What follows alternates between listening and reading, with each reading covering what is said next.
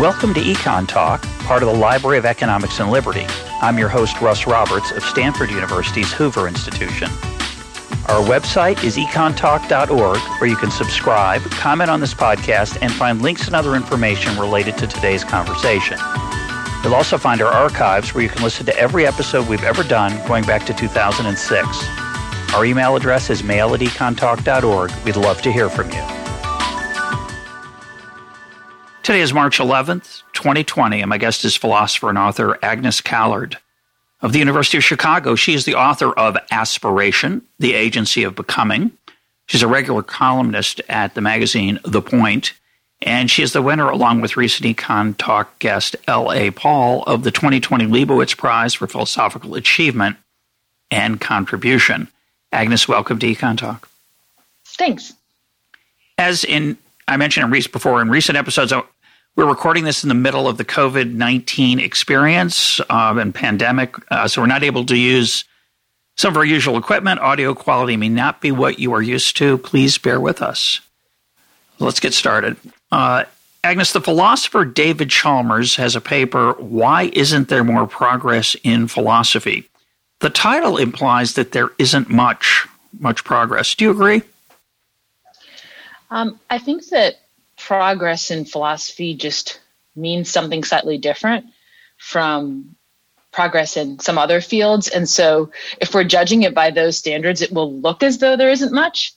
Um, uh, I think um, I, I, I, read that paper a while ago. I can't quite remember it. I think maybe maybe Chalmers's view is that there's something like um, kind of outsourcing of philosophy, like where sorry, where in effect philosophy creates these ideas and then they go off into other fields to become progress.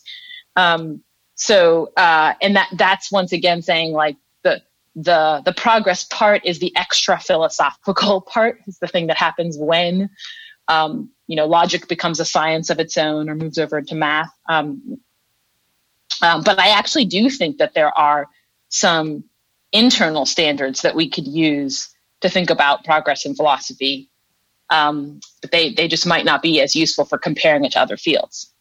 I think I think what he was looking at in there, and I think what people, whether foolishly or not, are looking for is uh, establishing truths, uh, having a better understanding of, say, the fundamental questions that humans grapple with. Do you think philosophy's made any progress on those things? Well, so when it, I think that thing I was saying about how there are these sort of external standards for progress, it's they're still there in that phrase establishing truth. So what we usually what we mean by that in science is consensus, right? That like there comes to be a kind of agreement between experts uh, in the field as to how things stand so that then you could speak to one of those experts if you were not yourself an expert and get like the lay of the land like what you know what are people in physics saying these days? There isn't that in philosophy. So there isn't consensus building in philosophy. Um, and um, but I think philosophers are engaged in the project of establishing truths. They uh, give arguments for claims, right? And so that's establishing a truth. Um, but you may think, well, it's not established if everyone doesn't agree, right?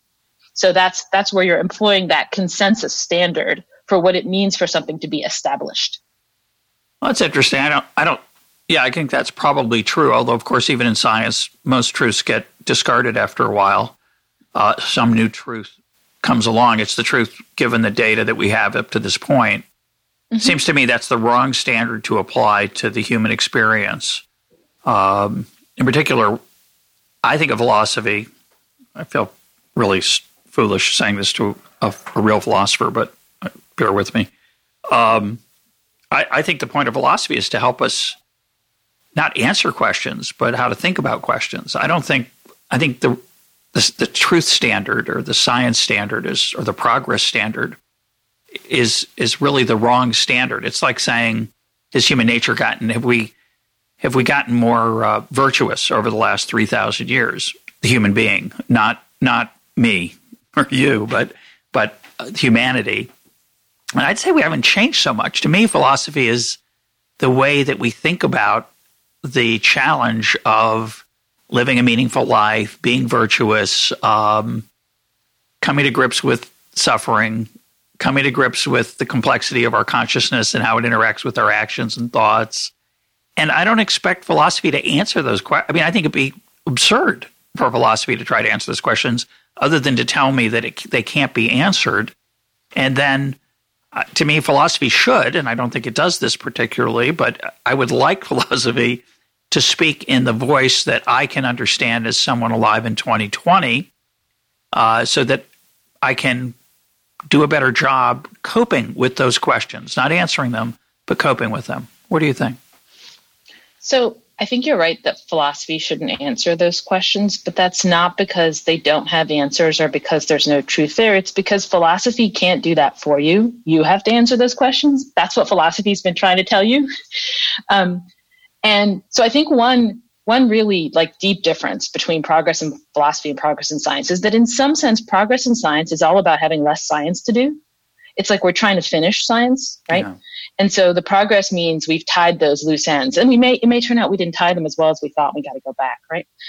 But um, progress in philosophy is not about making there be less philosophy that has to be done.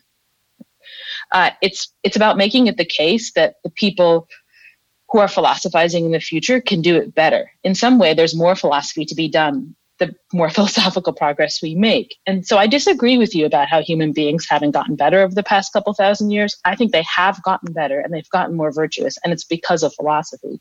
So I think the number one, I would give the number one human achievement of all human achievements, I think is philosophical, and I think it is the the idea of human rights that did not exist in the period that I mostly work on, the ancient world, people did not have the idea of human rights.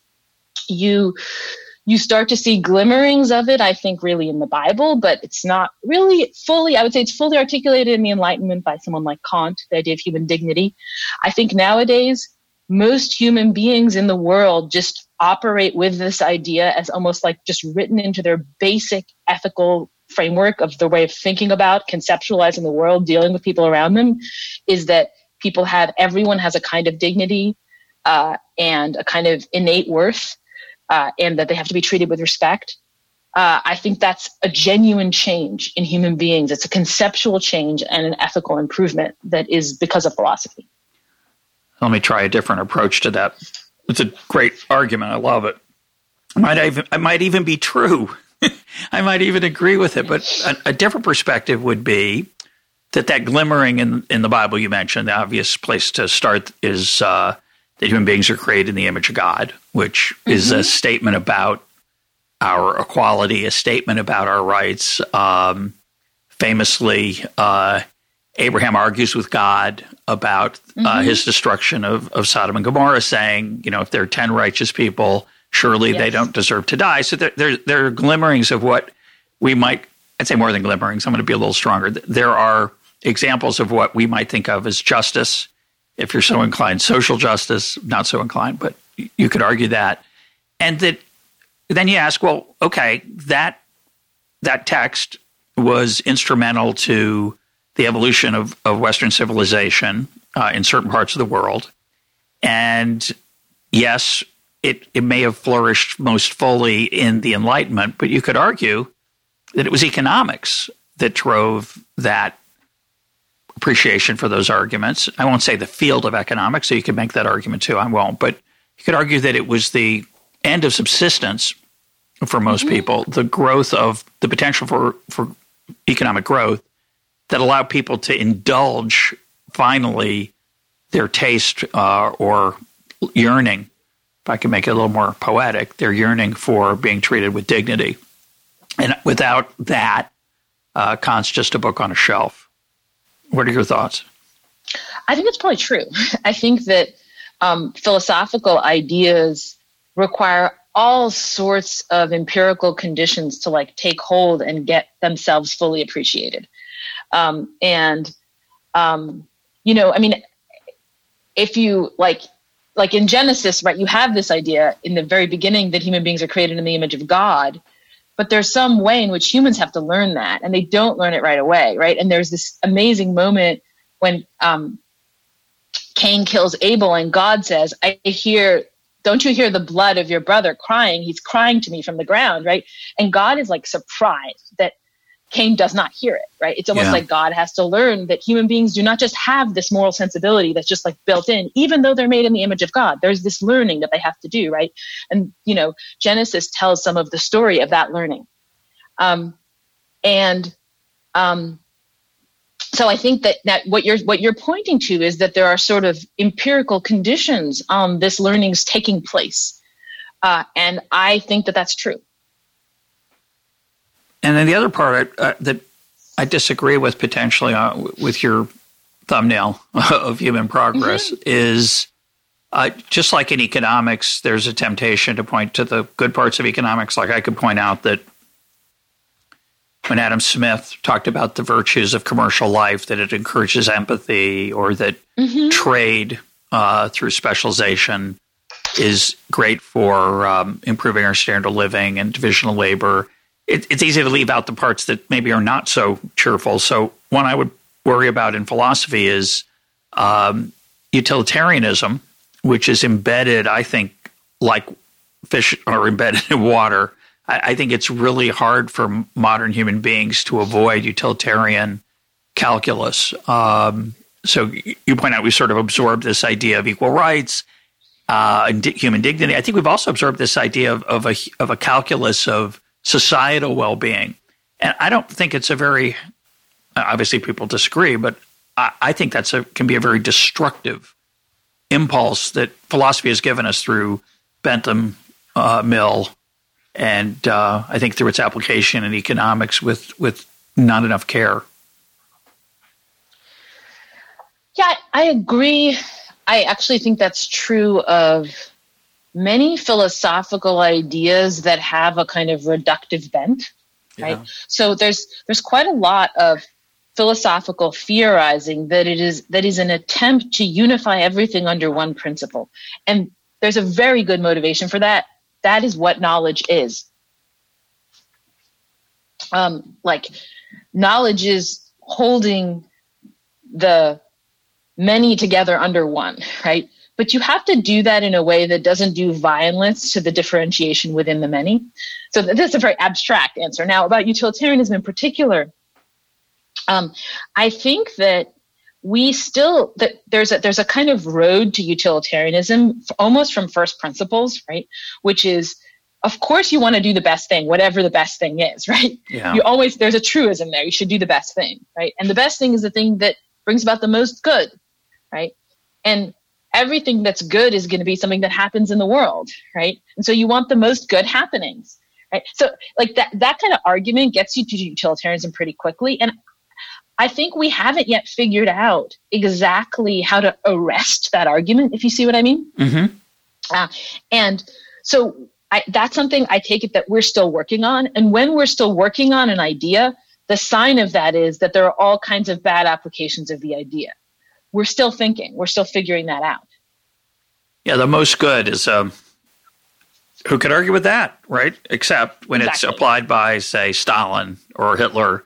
Um, you know, it's an, there's an interesting tension between what's best for individuals and what's best for quote society at large. And I think we have that reductive impulse. I know we have it in economics. I used to have it. I've rebelled against it. This idea of saying, you know, it's just it's just unfortunate that this policy or this change helps some people and hurts others. So uh, that's too complicated. I want to, like you say, I want to unify that. Let's let's just take the dollar value of the harm and the dollar value of the benefits and just add them up and see which is bigger. And if it's bigger, if it's positive, it's a good thing. It's that that creates the most good. If it's negative, it creates the least. That's not good. And I find that reductive, uh, you know, social welfare economics. Uh, it's also it's implicit in, in in in the worst excesses of communism, fascism, Nazism. I'm not suggesting econom- economists are fascists or Nazis, but I think that human impulse to simplify, to reduce a complex system to what in math is a scalar, a single number. Oh, it's positive. It's above zero. That's good. I think is um, to be resisted. So the, the thing is that um, the question is the alternative. like, if you Fair want to resist it, what do you want to do instead? Yeah, right? fair And enough. so a lot of the time, we have to make some kind of a choice, right? And what uh, people want to make those choices in ways that are, in some sense, principled. And I think that utilitarianism, utilitarianism gives you one principle. It gives you a principle for making choices. Now, I don't think it's the only principle. Right? So the you know Kantianism is another principle. It's like you could have rules, right? You could make your choices in accordance with moral rules, such as I'm never going to intentionally um, like cause the loss of life or something like that, right?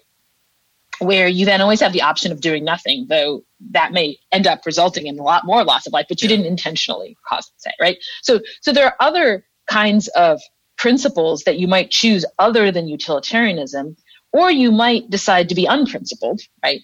Um, but those are your options. And so that's sort of what I mean by saying we're still figuring this out is that um, I think that we are, we want there to be some principle underlying these choices. Um, but if we jump too quickly to a commitment to a particular principle, it's going to lead us to terrible consequences. The terrible consequences are simply the sign that we picked the wrong principle or an insufficiently complex principle. Yeah, I think yeah, you could argue that the alternative to having a system is to go case by case. And I'm not going to have a set of rules. I'm not going to have an overarching calculus, reductive calculus like utilitarianism. Now look at each case. Of course, there the risk is that you do what is convenient, what is good for you. You wrap it up in other motives to make yourself feel good about it. Um, I think partly what we're and you can't justify it to others. Say that again. And you might not be able to justify it to others and to get other people to agree with you to pursue that plan of action. Yeah, I might not be able to, but I might be really good at figuring out ways to make them think it might be good for them too, and not just good for me. And sure, right. That, that's the, the the challenge there. I think the in a way, and I, I've been thinking about this for a while now. I'm trying to write a book on it. The the whole idea of the scientific enterprise, which has worked so well in certain areas, uh, doesn't work so well in others. So then you're left with, well, now what? If, if I can't use analytical technique and data to figure out, say, uh, what career I should go into, or whether I should marry, or who I should marry, or whether I should have children, or whether the minimum wage is a good thing, you name it, right? Because I, I, think all of those have very are very different than how many transistors you put on a integrated circuit, which is an engineering mm-hmm. problem. Uh, those other problems are are different to me, and and then the question is if you if you reject the uh, scientific enterprise as the way to quote solve those problems, if you start to grapple with the idea that they're quote not solvable, even they are uh, different kinds of experiences that, that one has to endure or grope or cope with or grapple with. The reasonable question is, okay, now what? Do I just flip a coin? Do I, right? Right. And so, what I want to say is that it's important not to conflate the idea of a problem's being solvable with the idea that it can be solved by someone other than you. So, that in some way, the scientific approach, that's the thing I was saying earlier about saying that there's the sense of progress there is a sense of completing a line of thought so that it no longer needs to be thought about. So it's almost like we delegate the thinking. So when scientists say we, what they mean is other scientists, right?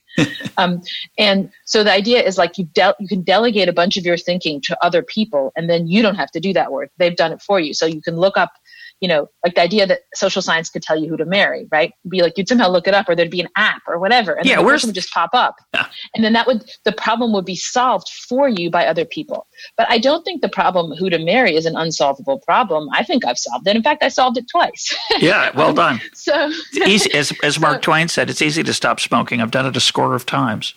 Yeah, right. Um, I think obviously we all have to solve that problem, uh, and we know I don't know anyone who solves it by flipping a coin. Right? We solve it through like agonizing decision making and trial and error, and um, you know, and we don't solve it alone. We tend to solve it with the person that we end up marrying. Right? It's not. Uh, that's also I think an important feature of this is that there's a little bit of the illusion that all of a solipsistic situation, which I'm sitting here figuring out who to marry all on my own. Right? I'm not doing that. Um, so I think that there are a lot of problems that are solvable, but you actually yourself have to do the work of solving them. And we don't just, of course, solve that with the other person we're thinking of marrying. We solve them through our friends. We watch our potential Absolutely. spouse interact with our friends or family, and we gain intangible, non-scientific data. What I would call what I would call information uh, or knowledge, even though it's not quantifiable. Um, you know what you say reminds me. I, when you talk about the expertise and delegating to others, one way to think about the death of expertise, which is uh, something I think about a lot these days, is the media, to my view, falls apart. Um, literally falls apart as a source of of knowledge for for so many people. Uh, you know, part of what maybe is happening is you know some of it's the the decentralization of, of media and the atomization of of knowledge through the internet, the ability of people to inform themselves, not rely on experts. But I think part of the problem is that so many of the things we care about uh, are difficult problems, not easily quantified. There isn't a consensus, but we want there to be. So people look for um, lodestars, people they can they can quote trust. And you know, my view is on most things you can't trust anyone. Uh, there isn't a consensus, so just you're going to have to live with it. That's true, but there's the other pole there, which is um, there are people who really not only love uncertainty, but almost seem to drown, bathe in it, glory in it, um, to the point of sort of despair. Like, um, that, I mean, that is there's a certain road to skepticism, right? Where it's like you, oh, nothing is really knowable. No point to even try. um, yeah. And um, I don't know. I see that sometimes. You know, like like when you were saying to me, "Oh, there are no answers," like in philosophy or whatever. Like, I, I really hope there are answers because I'm trying to find them. And I think that um, you know, I, I don't want to give up on certainty as a goal. Uh, I, I, I don't want the illusion, the false belief that I have, you know, the false certainty in something that I shouldn't be certain about. But um, in some way, the people's clinging to certainty and their and their um, even clinging to authority is a sign that they love knowledge, right? That they're not satisfied just being at sea in the world around them, and you shouldn't be satisfied being at sea in the world around you.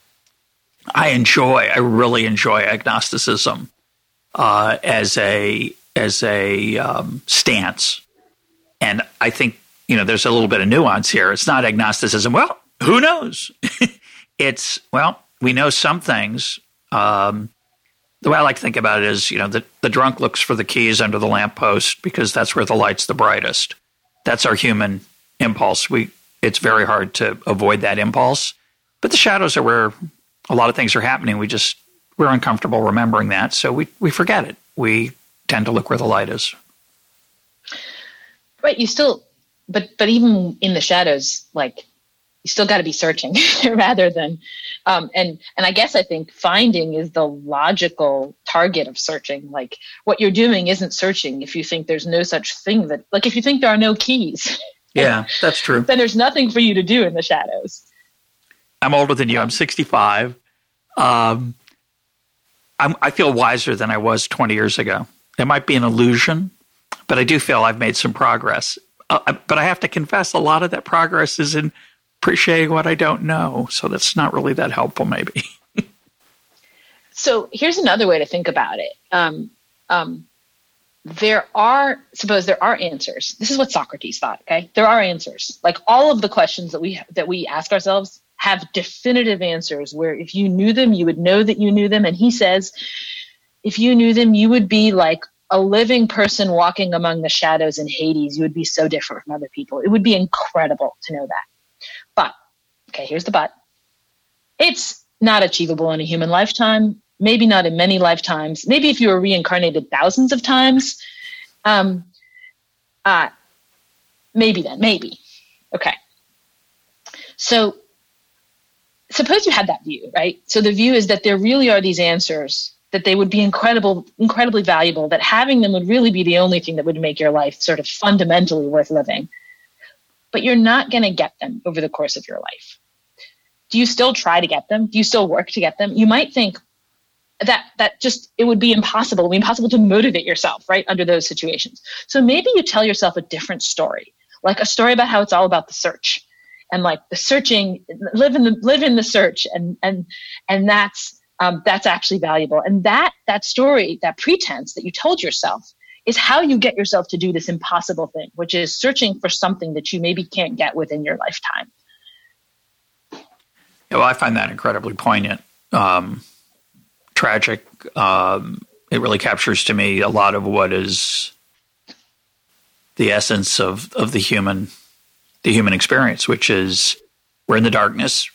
We we grope toward truth. Occasionally, we think we're close to it, or maybe even think we found it. And sometimes we do get a taste of it. There, there's no doubt about that. We've there's lots. Of, there are many areas of human life that are like that. Um, but it's clear to me that you do need a lifetime to be a great parent. Excuse me, mul- multiple lifetimes. I'm sorry, multiple lifetimes yeah. to be a great parent because you you make so many mistakes, um, and they become clear in hindsight. And it's hard. Some people have the opportunity to start over and get a second set of young children to practice on, but, but most of us just do the best we can that one set of times. With the unfortunately, the children are all different. It seems like a cruel trick. what works with one doesn't work with the next. Each one's unique. Uh, even then, when they're your own with the same shared genetic makeup with your spouse, it doesn't get it that much easier because they're all another draw from the urn. Um, but I think that that uh, telling yourself that the search is is is part of the you know you do the best you can, even though you know it's a it's a you're uh, you're really uh, Sisyphus you're rolling the rock to the top of the hill and you never get there. I mean, the, the thing about parenting is that you're kind of learning how to parent your kids as you parent them, but then they're changing at the same time. So they're just always a step ahead of you. Heisenberg uncertainty principle in action there, sort of. right, and and they're they're like what you've learned is always useful just at the moment at which it becomes useless. Like you've you've figured out the kid, and then they slightly change, right? Yeah. So uh, it's like this this process of being like always one step behind. And I don't know. I don't think it would help if you started out with a second set of kids. Like I haven't noticed that people are sort of much better with their grandkids. That's a great worse, point. Actually. Well, yeah, different set of incentives there, but I guess the part of it's like the um, the idea that we, we're going to master the business cycle as economic policymakers, we just need more data. We just need a few more, give us a few more recessions, a few more depressions, and we'll get the hang of it. But in fact, each one's a little bit different. You, you suggested there is some progress in philosophy, and yet you think we have a lot to learn from Socrates. I know you think we have something to learn from Aristotle. You specialize in the ancient mm-hmm. Greeks. Um, why should we do that? Why should we keep reading these people who lived long ago in a different time? Uh, before we figured so many things out. People say this about economics all the time. I don't, I don't need to read Adam Smith because anything that was true in Adam Smith we've kept, and everything else is false. So I don't need to read Adam Smith. Um, I suspect I don't feel that way, but uh, I don't feel. I suspect you don't feel that way about Aristotle either. Yeah, or I don't or feel Plato. that way about Adam Smith either. um, so uh, I think. Um, um, I think that what um, the way philosophy, one way philosophy creates progress, it doesn't itself make progress, but it sort of creates it, is that there are sort of, um, there's like a mush of how people think about the world, and philosophers divide it up and articulate it and create like a structure, right? And then that structure sort of trickles down and just becomes the how people think about things unreflectively, right? So you could think of it as like your conceptual architecture. So in the ancient world, people puzzled over like how there can be a thing like a chair, but it can be yellow. So really there are two things there, a chair and yellow. But how can there be two things that are one thing? Okay. Now, for us, we're like, we can't even see the problem because we're like, right. well, it's a chair, but it has a property, a property of being yellow. And so when we say it is a chair, and when we say it is yellow, we're using the word is in two different ways. The is of, um, you know, predication and like, like the is of essence or something, right? Yeah. But all of that is Aristotle. Aristotle came up with that, right? We're just being Aristotelians, but we don't notice it because Aristotle created the basic categories. In fact, he called them the categories in which we think about things. And so, I, you know, why should you study Aristotle? Well, maybe, maybe you don't care why you think about things the way you do, but one thing is you might you might worry as you worry about utilitarianism that some of the categories that we've absorbed from philosophers that some of the basic sort of conce- our basic conceptual architecture might not be quite right. Uh, and we or even if you think it is right you want to take a kind of ownership of it right? Um, you want it to be your own thinking. And i think what studying ancient philosophy allows you to do is to have your thinking be more your own thinking than it was before because you can sort of see it coming into being in some sense. And then some of it is the like questions, you know, like with Adam Smith, I just remember I was reading him this summer and there's this passage where he talks about how human beings have this very basic desire to be believed, to persuade others. That like that's the primary function of language in a sense is to be a leader, to be a thought leader. He thought of language as satisfying this desire to be a thought leader of others. And so it's this deep and interesting a- asymmetry that then structures communication for Smith.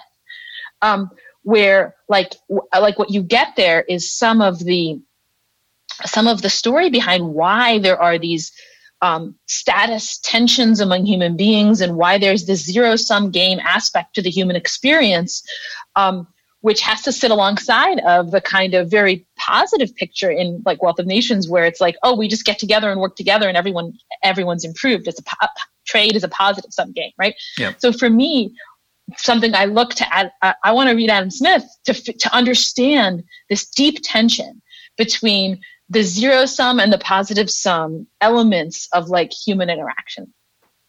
Well i think the mistake people make when they make those kind of statements um, it's the same mistake they make to me when they say uh, in a book, say talking about Nassim Nicholas Taleb's book, Fooled by Randomness. People say, "Oh, I already knew all that." Uh, and my view is, uh, I I knew a lot of it, but the way he wrote about it made me understand it more fully. The way he wrote about it helped me internalize it and absorb it and feel it in my bones. And things that are facts and equations or, or theorems or punchlines are not the same as knowledge, right? Having a set of definitions, even if they're accurate, which is not always easy, it's not the same as understanding things. And I think that's what's lost uh, when we ignore great thinkers of the past. Yeah, I thought that seems right to me that there's a way in which the thing we understand least is our own ideas. and so we might have them. Like they might be ours in a sense, right? But um, we, we're we're often just saying words without really knowing what we mean by those words. And I think when we talk about things having properties, like like unless you can really get a grip on that problem of the two ways to use the word is there, like it's just it's not at all obvious that it's okay to use the word is in those two different ways. Like yeah. it doesn't, you know, the word is is not ambiguous. It's not like riverbank and money bank, right? So that is a deep problem. And like if you just like, oh well, it's a, it's a chair and it's yellow, right? There, what you you think you have the thought in a way, but you haven't seen to the bottom of your own thought. Um, and so the thought that like I won't get anything new, it's like in a way that's true. You won't get anything new. What you'll get is something old that's in your head, but that you haven't sort of come to grips with. Guess the other question is how much of what we how we think about things, the framework we use, how much of it is culturally transmitted, and then we use the words of philosophers and economists and others to explain those, or whether the philosophers and economists are actually propagating those ideas. You know, I'm thinking about um, recent book I read by Joshua Berman, he's talking about that the Hammurabi Code, which details the punishments for various infractions, theft, building a building that doesn't stand up. Speaking of he loves to quote this that if you build a building that doesn't stand up and it kills somebody, you're killed as the builder, and that it produces skin in the game. Berman argues that that's not the way the Hammurabi Code I don't know if this is good good scholarship or not, but he, he claims that Hammurabi Code was not enforced that way. It was not. It actually wasn't a law code. It was common law. It was a set of the standing of of certain.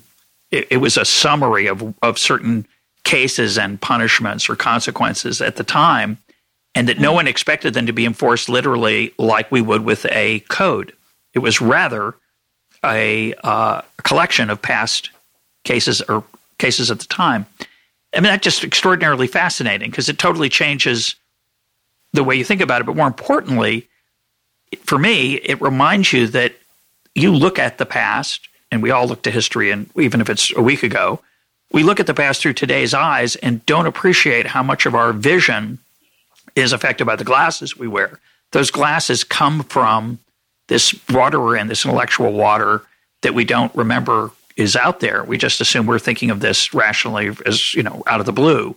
But in fact, we are we have absorbed either the philosophy that created the culture or the culture that adapted the philosophy to its needs. And I think that's a um, a really wonderful and important enterprise if you've got the time. I know it's not. It's not I understand it's not everybody's cup of tea. Hmm. Yeah, I mean, we want it's in some way we want some way to hold on to the wisdom that we haven't fully gotten to the bottom of. um, and so we might have like a lot more thoughts than what we can fully articulate at a given time. And that's part of what a code is about, or it's part of what a lot of like a, you know, a lot of our values exist because we have institutions that transmit them, right? Yeah. Um, even something like marriage or universities or yeah. um, and human beings wouldn't be very good at like having much in their lives if we didn't have those institutions like we wouldn't come up with a lot of value sort of immediately you know on our own um, and so there's the, the process of tradition I I agree with you. It has to, in some way, it like outstrips the theorizing of it. Mm-hmm. Yeah, well, because it gets into the world. gets out of the lab. It's like a Frankenstein. We hope it's a good one, right? But the point about institutions is a deep point. I, I, I think about Adam Ferguson, who said, uh, talked about things that were the result of human action, but not human design. And that's one way to think about institutions, the things that emerge out of human interactions that are not planned by anyone. And universities are a great example. And you and I are both molded by them in ways we probably don't fully appreciate. And they're changing dramatically right now. Uh, I think in what their purpose they've it's been it's not right now it's it's the last 30 40 years or so they're not what they were 100 years ago let's say it that way uh, they're doing something different and for people who conceived of them as they were in the past it's alarming and incredibly destabilizing intellectually and emotionally but it's clear to me that it's just just another phase and it's um, you have to react accordingly. Yeah, I mean, I, I'm I'm so curious. Like, actually, one of the reasons why I wish I could live another 200 years is I really want to see what will what universities will look like in 200 years because, like, there's just this way in which part of the justification of a university has always been that, like, um, um, most people aren't into that stuff right. and can't access it, right? And uh, it's elitist. It's elitist. True. Right. It, it's elitist. And there still may be some truth in that, but there's just a lot less truth in it. I mean, just, you know, literacy rates going up a lot, right? The fact that, that, that in the United States, you know, I don't know, 30%, something like that, people go to college higher than that, uh, you know, four year colleges. Um, uh, uh, you know, compared to 50 years ago, right? So what that means is that there's a lot more um, uh, intellectual interest in the general population than there used to be. So the differential between inside and outside the university is just lower than it's ever been, right? And the internet is a huge part of that too. And so this question of like, what does it mean for there to be an institution that is the safeguard of this thing that like most people don't care about is just, it, it's, that's less true. Plus at the same time, the increase in attendance at universities has meant that universities now play this weird sort of gatekeeping role in terms of like your future, you know, status and life prospects and earnings and all of that, yeah. that like wasn't what they were intended to. It means they're much more integrated into the society than they ever used to be. So that's just super interesting that universities have are stopping being sort of like a world apart. And yeah, I agree with you. I wish I could see ahead to see what will happen with that. I, think the other part of it, of course, is that they're not just for education. And you could argue they're not even close to being mainly about education. They're a form of, to pick a very a less elitist word, they're a form of finishing school. I can make that sound good by saying it's where people figure out who they are and explore their identity. And so that that's an intellectual enterprise in some sense or a philosophical enterprise. But if you think about them as a finishing school, and that there's we're richer, so we can afford more people to get finished uh, although not as many graduate as start, unfortunately, or just the way it is. Um, I think that changes the whole enterprise. So you think about your role as a professor in the humanities, I was a professor of economics. We saw ourselves as as people who shared wisdom.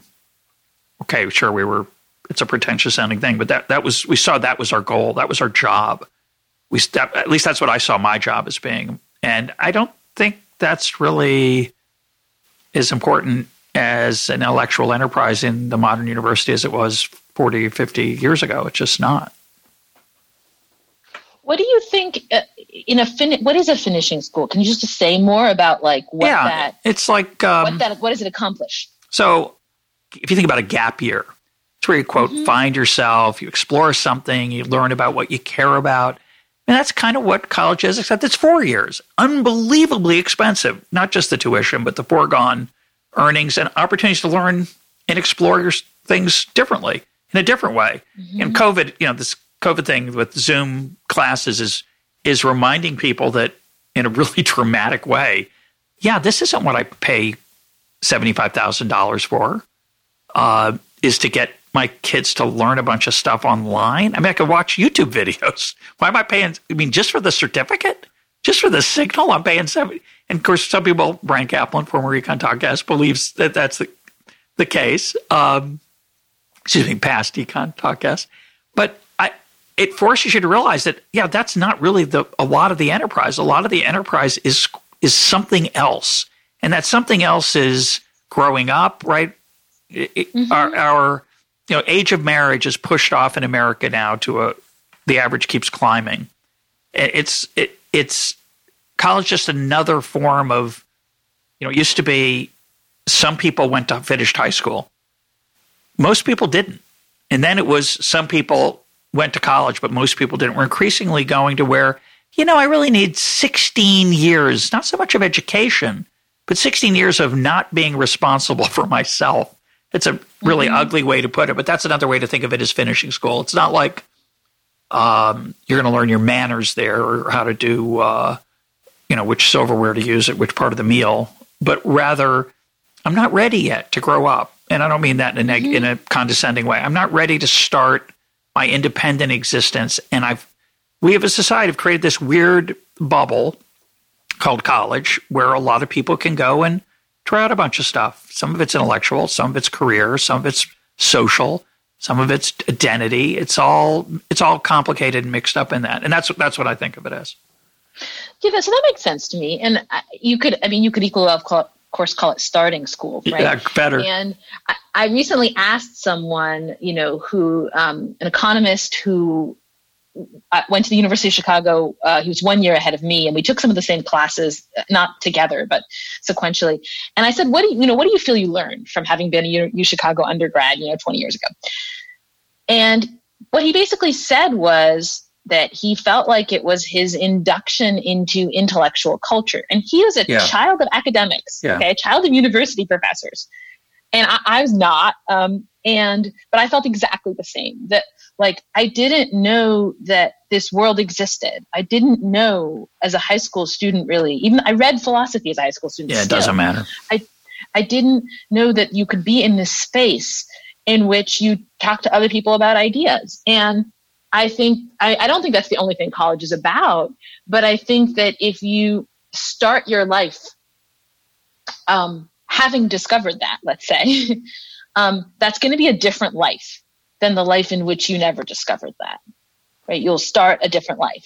um, so I guess I would say ideally would be a starting school of that kind. And I agree with you that that's not primarily about transmitting knowledge or transmitting wisdom or transmitting information to students. It's about sort of showing them that a certain kind of community exists that will support their um, inquiry. And a way to trivialize it a little bit, I, I think it, it's really showing you how to read uh, and how to think. I, I think that's the ideal of a certain kind of college experience. The more pragmatic side of college, majoring in, say, I won't pick on any particular fields, but there are certain fields that I don't feel capture that, and that people in those fields are having a different experience. They're not exactly getting that beautiful thing that you described that isn't for everybody anyway. Yeah, I mean, uh, you know, it, if you have a university where there is uh, like a core curriculum that everyone has to take that that's the very idea of the core curriculum is to make it not be a question of your major whether or not you're inducted into that kind of intellectual community right? Um, and so but not every university does right? And so yes i think it's it's certainly possible to sort of not have that. Um, and and for for it to be the case that your university experience isn't really about learning how to read right yeah um, though i would say about learning how to read i really do think I agree with you. I think you you you do learn how to read in college, but that for me, what that means is you sort of learn how to socialize with dead people. Because that's sort of what reading is. It's like it's it's to learn that reading is that that reading is a form of interaction that you can interact with people who've been dead for a long time. It's just hard to do, and that that's what the reading experience is. The reading experience isn't passing your eyes over something and then writing a paper about it. That there's a form of socializing, which is a form of intellectual life that's possible in that context. And for me, that was like a radical discovery. So I've never read much Aristotle. I guess the answer might be none. And I haven't read a lot of Plato. I've read a little bit of Plato. Shame on me. Um, but if I were a student in your class, um, well, let me say it first. If I picked up those works and I started to read them, I'd struggle. And I, I, I could socialize a little bit with dead people, but not so much. How do you see your role as a teacher in facilitating that conversation between uh, students and those who are long gone? Yeah, so I think that's that really is my job as a teacher. I agree with you; it's very hard to do on one's own. Uh, and people often ask me like, "What should I start with in Plato or Aristotle? What should I read?" And I'm like, the first thing you should do is find a group of people to read it with. that's yeah. step one, and read whatever they want to read. Um, um, which is that's not quite. I, I, I then would have views about. I think you should start with Plato rather than Aristotle. I think you should start with certain dialogues rather than others. Aristotle is very hard because he's so boring to read. Uh, and there's no getting around that. And that's really different from Plato, who's really not boring to read. Um, and so the nice thing about Plato is you can sort of get into it without really getting anywhere close to the bottom of it. You can sort of stay on the surface of it and get something. You know, is Socrates being a jerk here, or does he have a point against Euthyphro? Um, you know, is Euthyphro a conservative or a radical. So you have these conversations about like these people, they're people who are talking to each other, who are arguing with each other. And I think what you have to do is get the students to be invested. You know, that thing, skin in the game. You sort of get them invested in this argument. Whose side are you on? Who do you agree with? What would you say if he said this to you? And it's incredibly easy to do that with Platonic dialogue. Students do it almost without trying. They they actually read the dialogue and they just assume that their job is to figure out which side that they're, they're on right? So you don't even have to persuade them to do it. And then you just have to get them to see that they can just keep do, doing the thing, the thing that was in the dialogue is something they can do too, right? And that it becomes an extension. The classroom very easily becomes an extension of what's happening in the text. That's much harder if you're reading Aristotle. It's harder, harder if you're reading Descartes or Kant. Uh, it's quite hard if you're reading Nietzsche, right? But you can do it. That's what you have to do with all of them. It's just easiest to do with Plato. Can you do it with Heidegger? No, I can't. I can't either. Yeah, I don't even. um, yeah. Anyway, um, so that's a beautiful, beautiful idea. You know, as a host of a podcast that interviews one other person almost once a week, uh, I have this romantic ideal that conversation is the way we learn, and I'm curious. Those Platonic dialogues, obviously, that's what Plato thought that was important. I'm curious what your experience is as a teacher in watching your students learn through the process of talking about people talking. Yeah. So one thing that was funny to me when you were saying like you saw your job as sort of transmitting wisdom is like I really don't see that as my job. I see it as acquiring wisdom. Yeah, and, true. Fair enough. Um, Better I'm said. sort of sneakily using that my, my students to acquire wisdom. So like I just have all these questions. I come to class with a bunch of questions. I found that class works best my list of questions is just a list of things that I genuinely want to know about the text or about the phenomena um, that the text is about right? And um, and I think I do actually. This is just the point in which I substantively philosophically agree with Socrates, though possibly not with Plato. I actually think Plato might have had a slightly different view, but with Socrates, which is that yes, conversation philosophy in some sense essentially proceeds by way of conversation, and that's because um, one mind by itself um, sort of can't see around its own biases prejudices and assumptions. Um, and as much as we try to step back and reflect and be meta rational, all of those procedures are governed by the same biases and assumptions, right? And so you actually need someone else to ask you the very simple question that you just didn't ask yourself because it was in your blind spot. Yeah. And that's what learning is. And so I'm that's what I'm doing in class is learning uh, from my students um, by posing to them these questions, and then they give me answers, and I tell them why that answer isn't good enough and why I still have a problem here, and um, we go back and forth, and that's what I think learning is. You could argue that the reason you learn, you read dead people's works, is to step outside that modern mindset that you're unaware of, that water that you're swimming in, and it forces you to to rethink where you're coming from. Maybe I don't know. I do think that there is that aspect of it. I think that though that if I were going to do that, I would read more philosophical works that are outside of my own tradition than I do.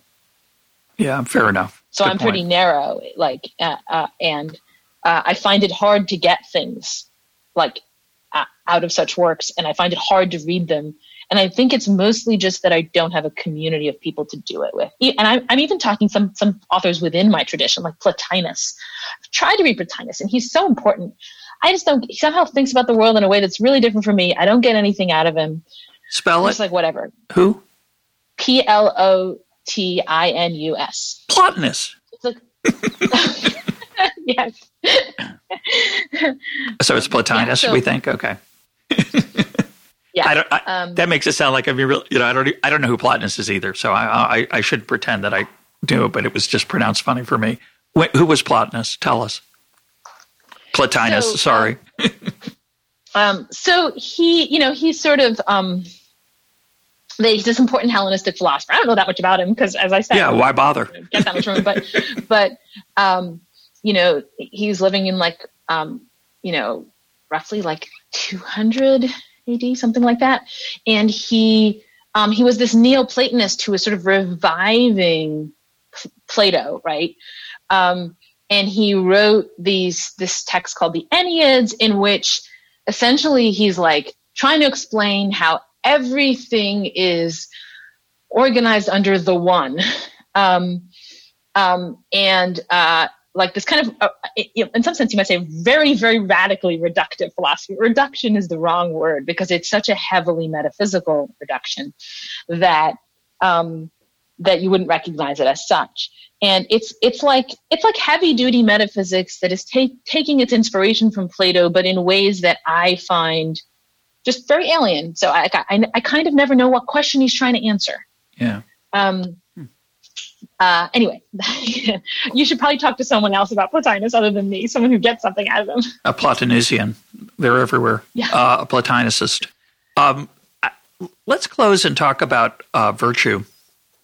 Uh, and we talk about the theory of moral sentiments here on the program quite a bit. Um, and our natural tendency towards self interest, not selfishness, but self interest, and how it can be overcome at various times and in various ways. Um, thinking about your comment earlier that the quote we're better than we were. Uh, do you see religion and philosophy as being I hate to say it use this word, but competitors in that I think some of philosophy is trying to get at how can we be good without God? How can we motivate people to seek um, goodness and virtue uh, without an external reward of, say, heaven and hell, without the um, you, can, you can make it more positive than that. It's not so much about sticks and carrots, but more about aspiration toward toward greatness and, and transcendence. Do you see that there's some of am I right or wrong in thinking about philosophy that way? And and can we can we make progress just through philosophy on on that side of virtue? Search for virtue. So one thing you're definitely right about is that most philosophers are not religious, and um, in fact, recently someone on Twitter said like, "Is it like is it bias if I respect a philosopher less if I learn that they believe in God?" I saw that. Um, yeah. and I wrote like, I'm a philosopher who believes in God, and I would view that as bias if you don't listen to my arguments for that reason, right? Like you should, you know, I'm, I'm, I'm the first premise of, of my argument isn't God exists. So, um, so, so I think sociologically that's right. I think that, um, you know, historically, of course, it hasn't been right. Most philosophers have been religious. Um, um, I think that, um, so I have some idiosyncratic religious views. But maybe, maybe, maybe the first thing I would say is that I think religion involves thinking about God through images and myths and stories. And, um, you know, like the human image is the most fundamental one. Like it's all, it's true. Like we say man is made in the image of God, but we also represent God through the image of man, right? Um, and well, I Michelangelo think, you know, did. I, I, for sure. Michelangelo did. Um, you know, Christians do in a variety of ways, but I'm a Jew and I still, in some sense, when I think of God, it's very hard for me. Like, what am I going to do? Think of a ball of light? Is that better than a human being? I don't think it's better. I don't think it's an improvement. Um, and so there's this way in which what religion does is it tries to give us a grip on God that is imagistic and mythical and like stories. And I think philosophy is dealing with a lot of the same territory. And what I meant by saying I'm idiosyncratic is that I think in some sense everyone believes in God. So that that's an idiosyncratic view. Yes, but I think is. they don't call it that. Um, so like I think the scientists who is so certain that the universe has laws and that there's a law like structure under it that is there to be known, who's certain of that, who goes into it with like what I would call faith, right? Yeah that is a kind of religious belief. Not every view about God sees God as, for instance, the creator. Aristotle's God wasn't a creator God, right? So the idea of God as creating, I view as part of the imagistic or mythic picture of God. I, I think of that as being incredibly useful. It's a little bit like the thing you were saying about traditions or the Hammurabi Code. Religions are religion is some of the way that we hold on to um, the thoughts about God that we haven't processed yet. And now, where that will be going in terms of progress, you know, will philosophy eventually sort of take up all of what was event, what was once imagistically presented and presented in a more articulate and rational way? Will it will it sort of complete that project? Like probably not. Um, um, um, but who knows? Actually, I would say who knows. Um, but I do think that that's some of what we're doing. Like in effect, the the the the feeling of it's a competitor is sort of right because the scientist, instead of thinking imagistically, is thinking about the laws of the universe, right? Yeah. And that's an instead of relation. Um, but I don't think it's the kind of instead of where, um, in effect, you can't like believe in God and be doing science or philosophy. And in fact, I have the view that you have to believe in God. You just may not say that about yourself that you do, um, but that you are. It's sort of like a revealed preference. You're you're you're voting with your feet by um, um, by moving in this act of faith. And, and, I think we just engage in acts of faith all the time. Um, and science is one example. So that's little boy. That was a lot to think about there. I I was thinking something a little narrower. I was thinking about Kant and mm-hmm. the the categorical imperative, say that mm-hmm. says um, I'll butcher it, but I'll do my best. That says you should act as if when you make a choice and a, that if everyone made the same choice, would it be a good world or a bad world? And that's a great way to live. I think it's the right way. To, it's like saying um, to give it put it in COVID terms, wear a mask. it's mm-hmm. true, or get vaccinated. It, you know, it's true that other people can protect themselves with their own masks if you don't wear one. But the world's a lot easier if everybody wears a mask, and it'd be great if everyone felt that way. I'm assuming that's true, by the way. Scientifically, it may not be, but I think it is true. Um, and I think it's the moral thing to do to wear a mask. It's the moral thing to not um, shoplift because if everybody shoplifted, there would be no enterprise to even get away with it. It's the wrong thing to do, so don't do it. Of course, that conflicts with our own individual self interest often. It's a classic free rider problem. Um, and I think you could argue that progress occurs when norms evolve that make doing the right thing self interested. This comes back to a conversation we had on EconTalk with Dan Klein about honest income. Uh, that, that virtue is about becoming accustomed or habituated to certain things that aren't your narrow self interest, but you come to feel that they make you better off because they give you pleasure or they make you feel good about yourself or mm. I'm not I don't think I'm doing justice to Dan's insight. It was much deeper than that. But that's the the rough idea. And that if we could live in a world that was a little more kumbaya, it'd be a better world, right? Where I said, I always do the right thing. When I find the wallet in the street with with you know no one's looking, I, I don't keep it. I return it. I I mm-hmm. don't exploit people when there are opportunities to take advantage of them, even though it's in my narrow self interest. Even if it doesn't hurt my reputation, I still don't do it because it's just the wrong thing to do.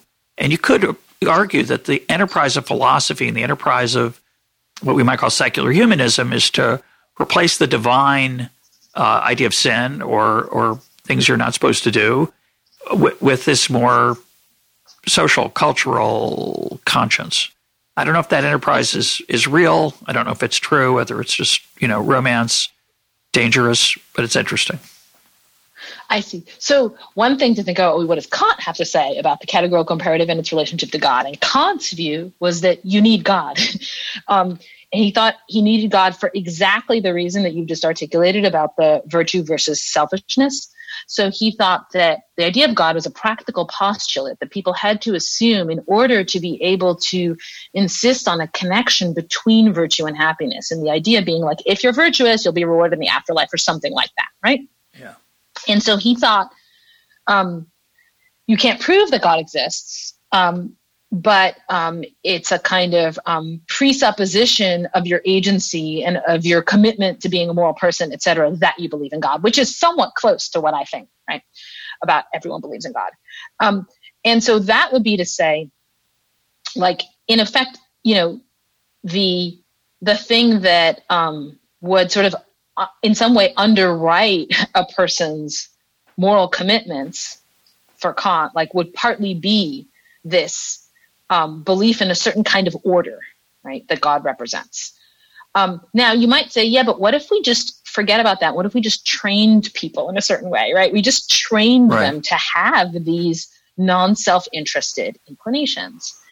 And I think that might work if those people weren't very philosophical, like, and if they didn't think about why they have these instincts, right? But like, if they started to reflect upon it, they might want some answers as to why they should do things that are good for other people, even if they have instincts that drive new, these new instincts, right? These new social instincts that drive them in this certain way. Uh, and I think that they're going to come upon these metaphysical questions uh, and they're going to want to come to answers to them just like we do. Um, and so even if we fully habituated and inculcated in these people this kind of social morality, their own inquisitive nature would um, force them to ask these same questions, uh, to which, like, you know, God, at least according to Kant, is part of the answer. But I think also understanding consequences of actions, market forces, all those things that play into these kind of examples also, you know, would play a role. Uh, you know, we talk on the program sometimes about tipping in a restaurant or tipping in a hotel's um, the housekeeper who you will never see, not only will you never see again, you'll never see the person at all. Uh, but I like leaving a tip; makes me feel good. I think it's a good thing to do. I encourage people to do it. I encourage people to give at least a dollar to the person on the street, the homeless person, and to not just give them the dollar, but to talk to them and interact with them, make them feel like a human being. Um, if people felt that was quote the right thing to do, if that norm was out there, I think uh, I was going to say actually I'm going to say it differently. I think in a more homogeneous society that works pretty well. I think it's harder in a heterogeneous society. I think the the challenge is that you know it's one thing to say we're all in this together, uh, but I think a lot of people ask, even probably unconsciously, who's we? and mm-hmm. and I think that's the challenge in larger heterogeneous democracies toward using social norms to provide behavior when when legislation doesn't. Yeah, good. I mean, one way that I hear a lot of even religious leaders talk about religion is as a form of community. Yeah. Like that the important thing about religion is that it gives you a kind of ethical community. And I think that if that were true about religion, then a certain kind of social progress would replace the need for religion. But in my view, that isn't all that religion is. I think that it involves, uh, it essentially has metaphysical commitments that answer to the deep metaphysical needs that human beings have. Um, so I, my view is there would still be, even in that, even in the homogenous, uh, ethically habituated society that maybe wouldn't have a need for a religious community, there still might be a need for religious ideas. Let's close and talk about the humanities in general. Uh, mm-hmm. We've talked a little bit about philosophy and a little about the role of education.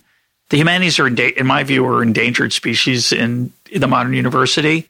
Uh, people aren't as interested in majoring them. I have a son foolishly majoring in philosophy. I don't really believe that. I think it's glorious that he's majoring in philosophy. But a lot of people say, people ask me, and I've joked about this before on the program. They say, "Well, what's that good for?" Oh, thinking, writing. You know, other than that, nothing. But I, you know, a lot of people don't look at it that way. They think that majoring in the humanities is quote quote a waste. It's a luxury that is not very practical. They'll also talk about how the humanities have gone off the deep end politically. Um, what are your thoughts on that, and um, in, in humanities in general and philosophy in particular? Yeah, so um, I I believe in the humanities. Uh, I believe I think that majoring in philosophy, in some way, you know, the description that we were giving of um, college as a finishing school or a starting school that inducts you into, among other things, intellectual culture, I think majoring in the humanities is sort of majoring in college in that way, right? Mm. It's like fully committing yourself to that. And for that exact reason, it doesn't look that practical because you're not already starting to do the next thing that you're going to do later.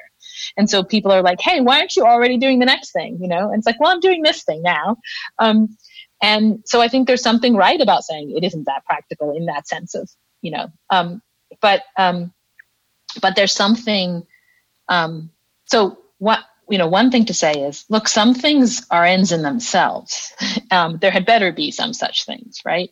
Yeah. And part of what the humanities do is kind of um, allow you to develop the capacity to appreciate those things the things that are into themselves. And like if you can't, your life is just not going to have much value in it, right? Because you won't be able to appreciate all the valuable things. And some of the most valuable things in the world are books and music and paintings and ideas. And so getting a chance to like develop the capacity to appreciate those things is very useful, even if it doesn't like help you make more money immediately. Um, uh, in terms of, there were many parts to your question. One of them was, the humanities have so, gone off the deep end politically. So um, I think that, you know, there is this kind of a bit of a like, there, has been a crisis in the humanities for a long time. And some of that crisis is the humanities somehow losing faith in itself. And it's almost like, um, you know, there's this question well, do these ideas really matter? And one way they could matter is they could make a certain kind of immediate political difference that we could then see sort of um, mapped out in the world. And so I see the inclination to sort of politicize the humanities as a sign that like there's some problem, there's some basic problem seeing the ideas as mattering on their own. Uh, and I, I do think that that's something that we in the humanities really have to work on. It should be like our first priority is to get in touch with the sort of intrinsic value that would not f- make us feel like we needed to do that in order for these ideas to matter. Because it is important. I think it's important also not to delve into the other extreme and to just think of the humanities as like, um, like fancy, expensive entertainment or something. Like these ideas matter, right? And so the the person who's politicizing them is sort of in touch with the idea that they should matter, but um, but there should be a greater variety of ways in which they can matter, and there's some way in which we have to like all convince ourselves really in, in the first instance that they do matter. My guest today has been Agnes Callard. Agnes, thank for, thanks for being part of EconTalk. It was my pleasure. Thank you.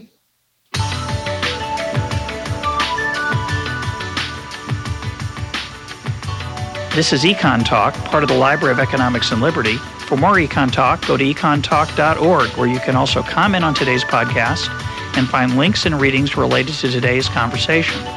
The sound engineer for EconTalk is Rich Goyette. I'm your host, Russ Roberts. Thanks for listening. Talk to you on Monday.